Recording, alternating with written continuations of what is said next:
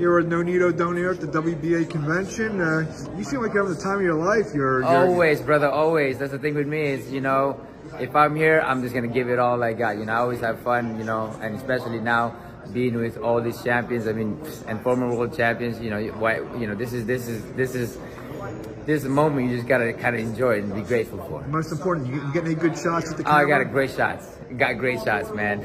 Speaking of great shots, uh, you still the bantamweight division. You're uh, advocating you and your wife for a fight maybe with the, the brother of the monster, Takuma Inoue. Uh, uh, how's that stand? I know uh, Rachel said that you guys kind of already started talking a little bit. Yeah. How how's that in terms of get, getting down the line? I mean, you know, anything can fall, but at the same time, anything can happen. Um, you know, we're always open for, for, for that, and I know that he wants to become champion, and, and I know that that's a fight that can happen.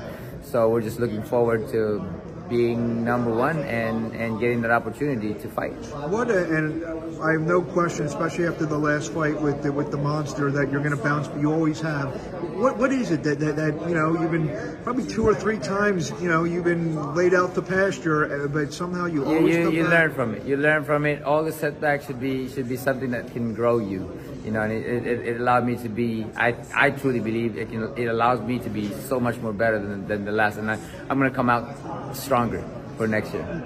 Do you? I mean, guys like me and fans, whatever, we go down like the BoxRec, we look at your ledger, and I mean, it, it's it's awesomely impressive. Did, do you ever catch yourself saying, you know what, I've done a couple things in this career, or is it that going to I happen mean, I've, after? I've done a lot in this year, but you know, or in, in, in this in this career.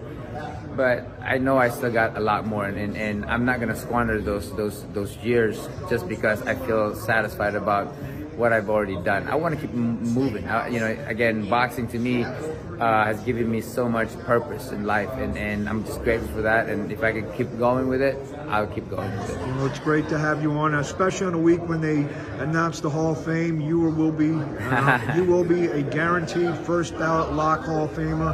Yeah. No, no, don't, Nonito Donaire. Good luck uh, with the upcoming title fight. Thank you for a couple minutes. Yeah, thank you.